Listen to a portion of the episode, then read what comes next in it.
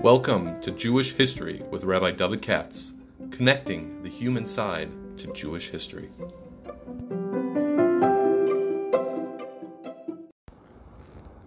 For sponsorship opportunities or to support this podcast, please visit our donate page at www.support.rabbidavidkatz.com.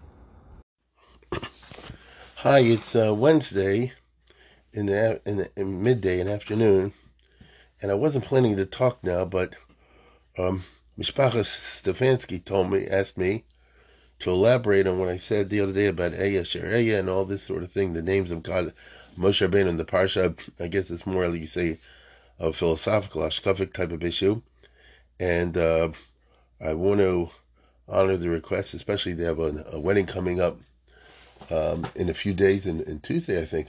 So, uh, and we just finished ours, and now I'm post Sheva Brachos, whatever is going to be Sheva Brachos is out of town, and uh, anyway, I'm not in shape to go anywhere today, so I'm still trying to recover.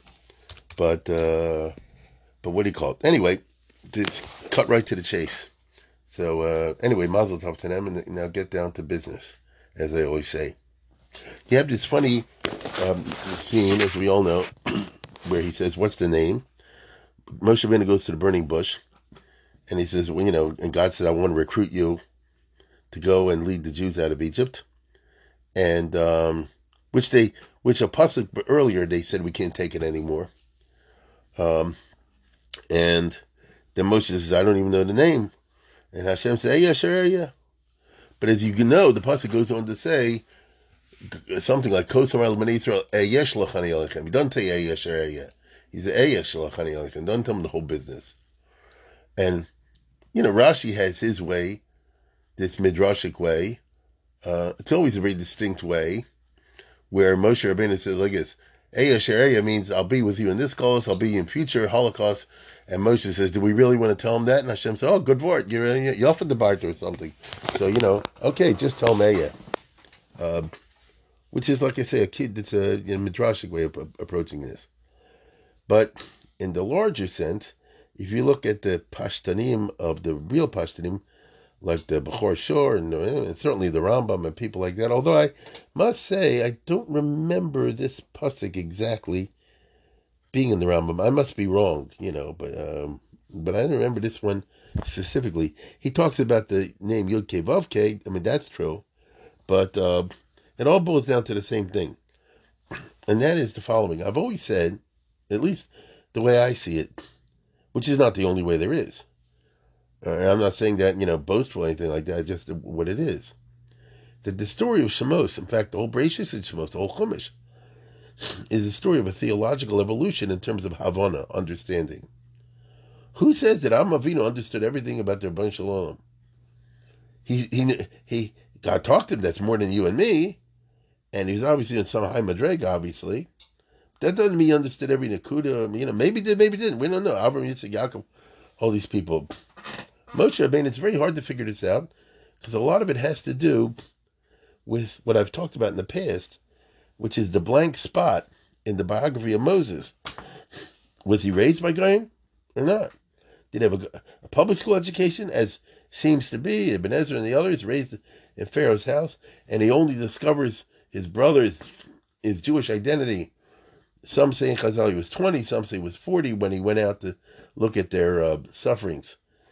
If he was 40, which comports more with the stories that Moshe had been previous like that, he had a life as an Egyptian general and all that kind of stuff. It, excuse me, so it doesn't sound like a guy who's into theology, all the rest of it, except in the Egyptian fashion. Um, and now he's discovering, you know, the Jew, the Jewish stuff, and uh, it's pretty clear to me, me, myself, and I, that, you know, we're talking about the beginning of, a, of an evolution, which continues all through the Sefer Shemos and beyond. Certainly through the Sefer Shemos. Because all along the way, Hashem is going to tell him, I'm going to take the Jews out of Egypt. Moshe said, How are you going to do that? He said, Actually, you'll see. And then in some of the 10 plagues, and Moshe like, Really? And, you know, and you see, you can do that.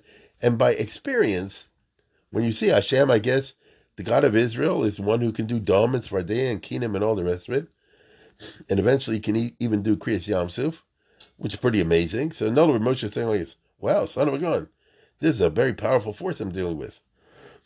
But when you get to the philosophical and higher parts, it's not so clear. Uh, now, I just want to be clear. The Ramban, on the Chumash, by the way, doesn't agree. He says something like Moshe was already a full, fully qualified, you know, totally knowledgeable. Uh, Gamba Esahi, Moshe ben Gamba Esi of Bechachma Gadol B'Malas Nevuah. He's already like the, the, the Moshe that we all know.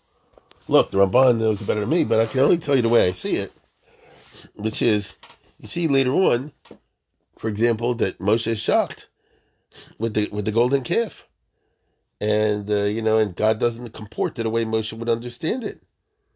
That's why we say that he saw, you know, uh, Hashem Shem Rachim Bechanun Erech Apayim Raches Ve'emes and all that.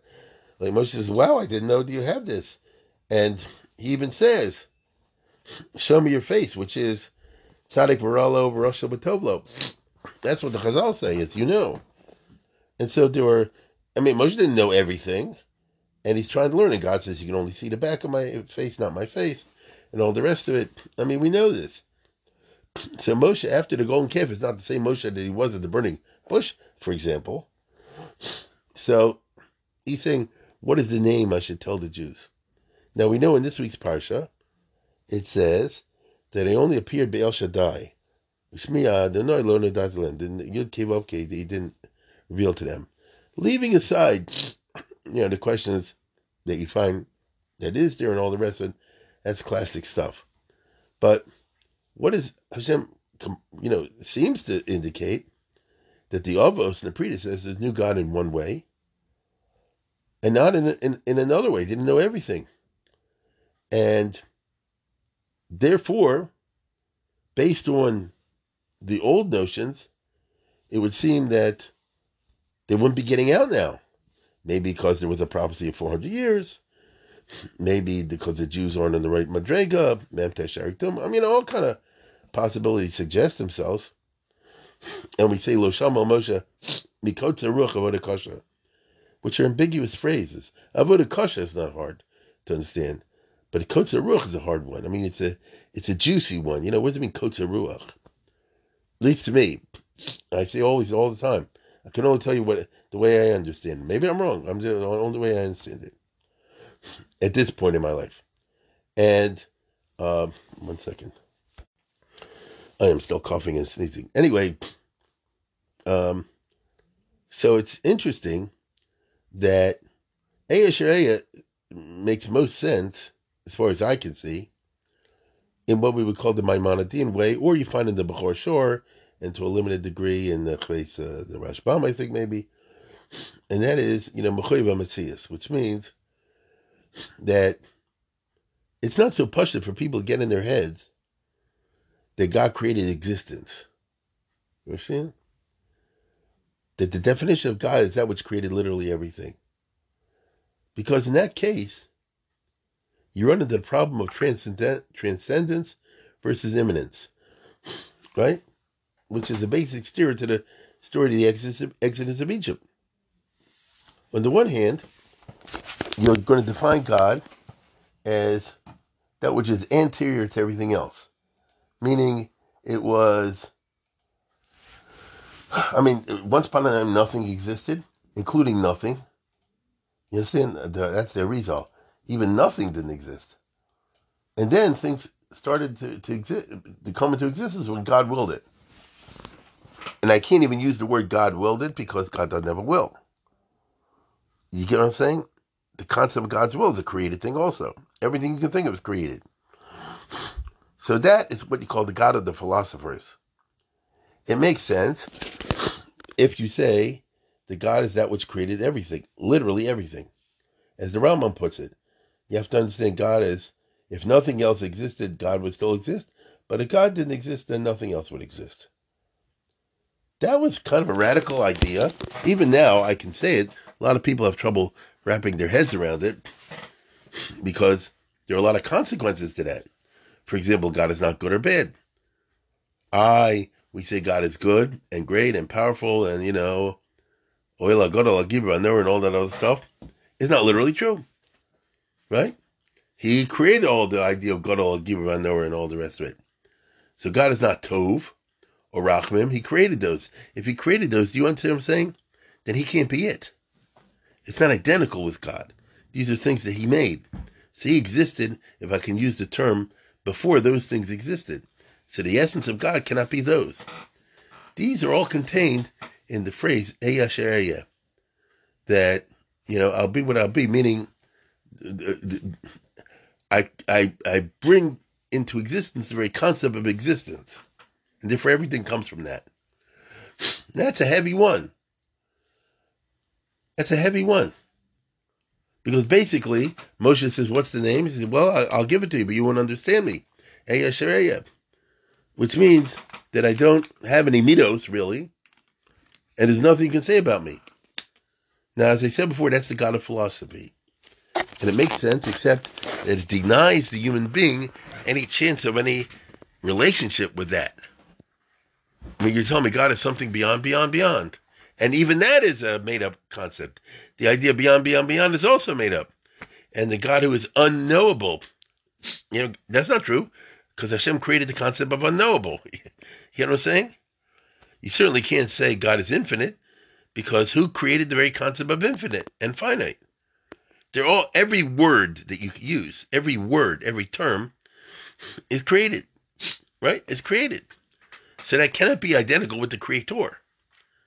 Like I say again, that's kind of heavy. So now you tell me Hashem is not really Gadol Gibra Nero.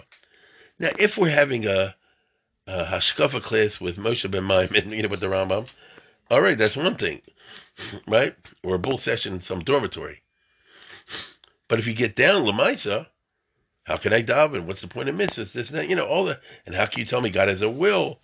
I'm not listening to God, I'm listening to the will of God. Those are heavy things. Now, Moshe says, you know, tell me the name. And he said, Yesheria. But then even Rashi says, in a different way, in a midrashic way, that Moshe had a reaction that. I said, do we really want to go there? I mean, hey, Yesheria. And there's no way to relate to this? Because a completely transcend, transcendent God is, at least from the human being point of view, not compatible with an immanent God who intervenes in human affairs and who, moreover, displays emotions that are completely not possible for a for a shlemistic, uh, you know, uh, entity. Now, it cannot be that that which is, you know, which lacks nothing, and you know what I mean, and uh, you know is is uh, you know uh, unchangeable, as I've said many times, should have emotion. So God cannot like or dislike anyone. I said this a hundred times. You get it? Uh, just very briefly. Let's say I like you. Shot goes like you, you. Shot goes like this. I can't like you if I never met you or heard of you, right? If somebody in Cucamonga, I mean, I don't know them. I, know, I can't have a like or dislike. Never heard anything about them. Now I'm going to change the story. I met you. Let's say I met you at a wedding. So now you entered my life, my, my, my consciousness. And let's say, whatever reason, you're a turn on. Let's say you're a turn on. So I respond to that with the emotion of like. I like you. Yesterday you didn't exist in my consciousness. Now you do. And because you do, I respond with the emotion of like. You filled my life with something positive, at least from my point of view. Now I'll give you a different story. I met you at a wedding. I never met you before, and you're a turn off. So I respond with the emotion of dislike. Before the wedding, I never knew you existed. I couldn't like or dislike you. You added a dimension to my life, an experience, an acquaintanceship that never existed before. It so happens you're a turn off, and so I respond with the emotion of dislike. Uh, either case, you added something to my existence which didn't exist before. That's because I'm a human being and I'm not shlemus, I'm not shalem. And so these are emotions that respond to shinuyim, you know, changes in the reality. But with God, obviously there's complete shlemus, and and even the word shlemus is not right because that's a created concept, meaning a concept created by God. So you can't me say shlemus. So you get the problem. Now, ordinarily, like I said before, if this was just a philosophical discussion, you you could develop this. However, the whole story of Yetzias Mitzrayim is the arch example of an immanent God. What is basically going on over here? Hashem said, I can't see, I can't stand all the suffering of the people in Egypt. And I'm going to intervene. I know it's early, but I'm going to do it anyway.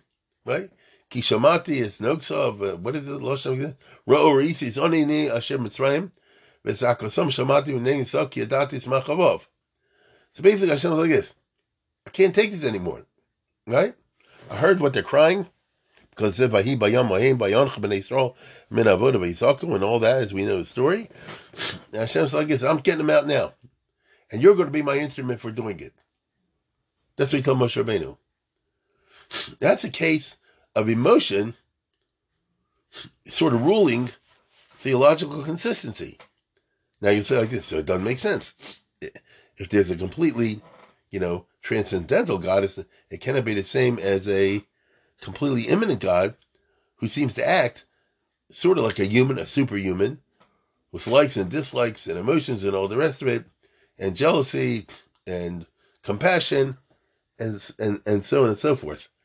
This is the God that we know about, that we talk about all the time. Uh, Kisi uh, uh, Rachmim, Kisi uh, Adin. You know, my shoulder, they say it's field because of the war going on. Um, for the Israeli soldiers in the Gaza war after davening. And this, uh, we used one, I liked it from um, the chief rabbi of Israel, Ovadia Yosef's son, Yitzhak Yosef. And he said, Amod no mikisi adin al kisi rachim, something like that. Which is classic Jewish language. Right? God, get off this chair and go to that chair. It doesn't really make sense that we're trying to explain a, phenomenon of an emotion associated with that which does not have emotions. But the arch example of that, and there's a million Chazals and Rishonim and Rambans and all the rest of it, is Yetzias Mitzrayim. That God intervenes directly and does miracles and, uh, uh, you know, punishes the Egyptians and all that, which is the actions of a human being. A human being who, by the way, shows favoritism. I don't like Team B. I like Team A. Therefore, I'm going to intervene on behalf of Team A. In our story, the Bnei Israel are Team A. The Mitzrayim are Team B. And it gets to be a point, the way God conducts himself, he's, so to speak, having fun with the Egyptians, you know. I'll push you around a little bit, and I'll push you around a little bit more. Dumps for a day, Kinamar, Devashkin, all the rest of it. I mean, why didn't Hashem hit him right away with the Makas Bechoros and make him bust him right there? You don't want to do that. So these are not compatible with the philosophical transcendent God who's Eya Shareya. And that's, as I understand it, for Avram, Yitzchak, Yaakov, Be'el Shaddai, Shmi Hashem lo nadati lehem. That to Avram, Yitzchak, Yaakov, I reveal myself as that which can operate in nature. What does Shaddai mean? Shomrim die, uh, something or the olam, you know, something like that, right? I can make the sea stop. I can say enough, meaning I'm in charge of the world. But that means that there is such a Messiah called the world. Hashem just has special powers in there, superpowers. Where did those powers come from? It doesn't address that. You see? Eya says there are no, there's no world, so to speak, and there are no powers. Everything was created by God. So you can't say God is strong because we're dealing with a different level. And that's not the right word to use either. Because different level means that's the same kind of thing you and I know, just times a million. You ask a little kid, is Hashem powerful? Yeah. How powerful is it? Oh, he's like Superman times a billion. But it's not true. You understand? It's of a different nature. You know, ain't no musik, ain't no goof, and you can't you can't uh, make any comparisons. Bad cough. And so it's really interesting that Moshe Rabbeinu was called to take up this position. Basically, said, "I guess who am I dealing with? You know, they they tell me that you know, um, you know, uh, that Hashem's going to go and, and, and, and take you out of bondage of Egypt. But who are you exactly? I mean, I know you're Elohi Avram Yitzchak Yaakov. I get that, right? I get that. I mean, I know my history. Moshe says, but I don't know how you inter- interacted with the others. I mean, I, I don't know the mechanics of it. And Ramban himself says that this was a completely intelligent question to ask. I mean, not that you can get an answer, but you know, it's a completely intelligent question to ask. Uh,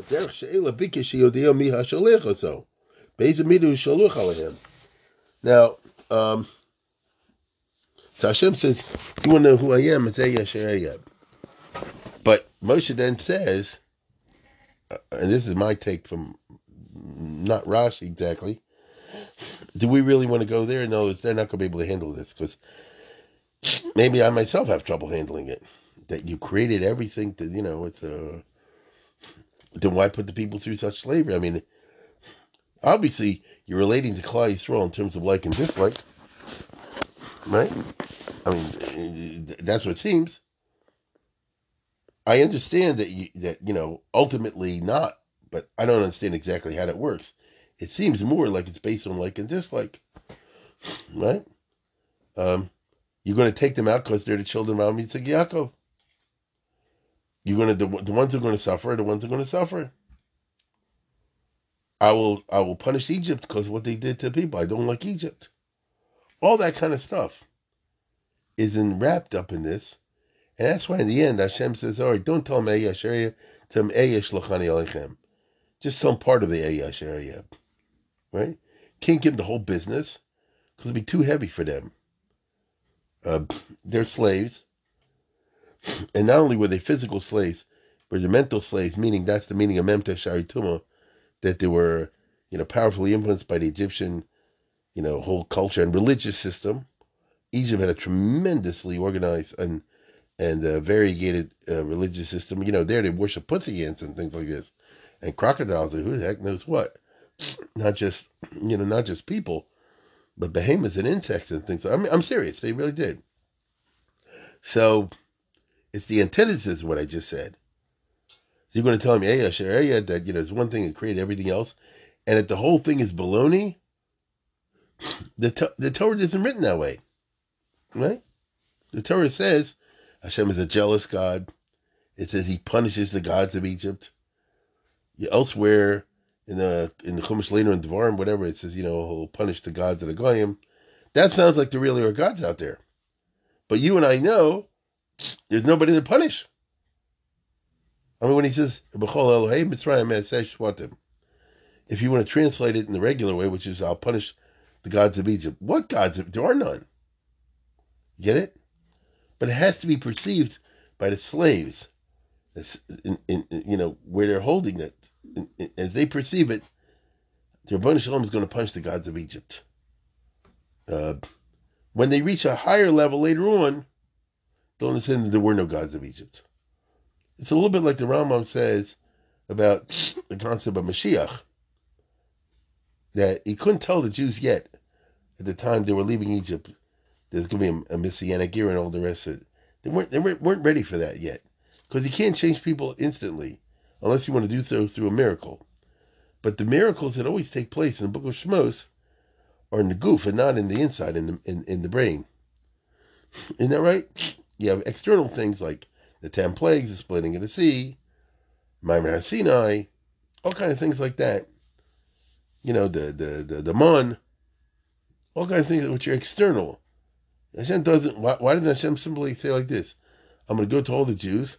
I'm going to hit a reset button, and I'm going to brainwash everybody. Boom, like that. Shazam. That now you know that Ayash area and all the rest of it and everything else was baloney. It's it's a little too much, and so, at least that's what it seems.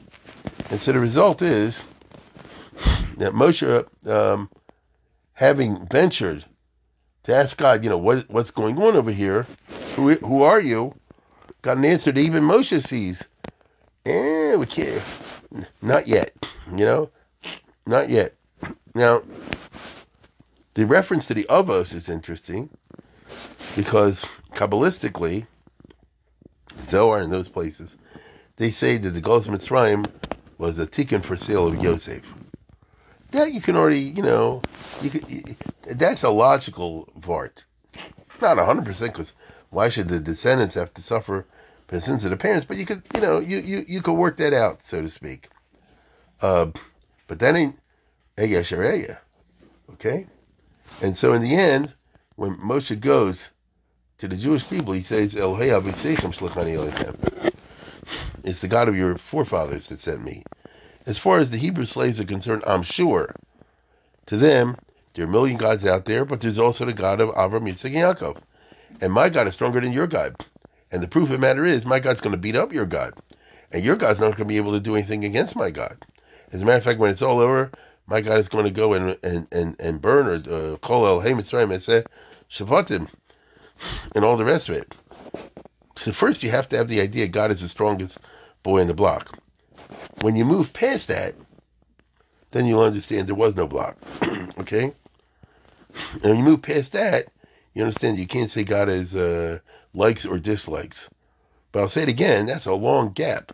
Because even we don't understand that. And second of all, if it's if it's pshutik mashmo, what are you doing davening or doing anything else for? There's nobody to talk to. So this is a basic and fundamental philosophical conundrum, which on the one hand does lie at the core of the Yetzias Mitzrayim story. Does who is it that took the Jews out of Egypt? But on the other hand, you know, uh, doesn't sound so philosophical.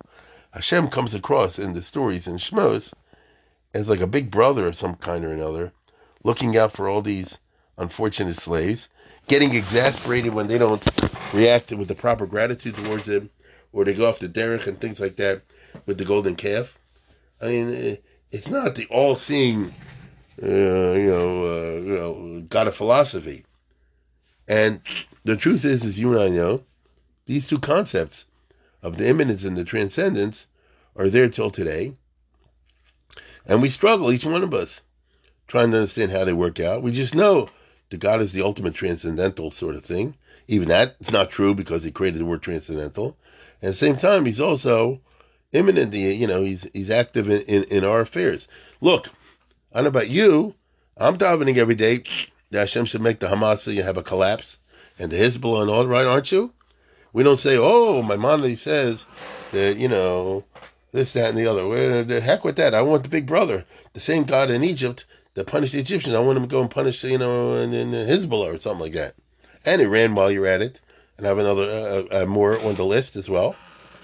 That's that, that's the human being at, at the emotional level of the human being, which is not to be laughed at. Maybe the philosophers, you know, uh, mock the emotional side of things and say it's inferior to the intellectual side of things. But I don't know if that's true at all. Anyway, I think this is what lies at the heart of this conversation. Uh, and as I'll say it again, Hashem says, "You want me to give you the whole shebang? It's Eya Shereya." But by the time it's all over, Moshe says, "Nah." You know, Hashem says, "Let's just say the Eya part," uh, which to me means I can't. It'll be too much. What's the right word? Cold turkey. You know, it'll be too shocking to say the full business.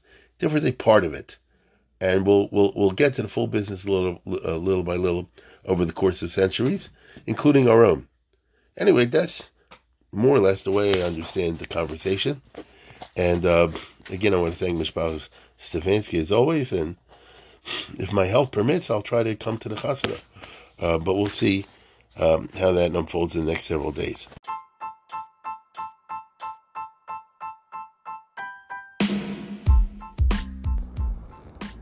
For sponsorship opportunities or to support this podcast, please visit our donate page at www.support.rabbidavidkatz.com.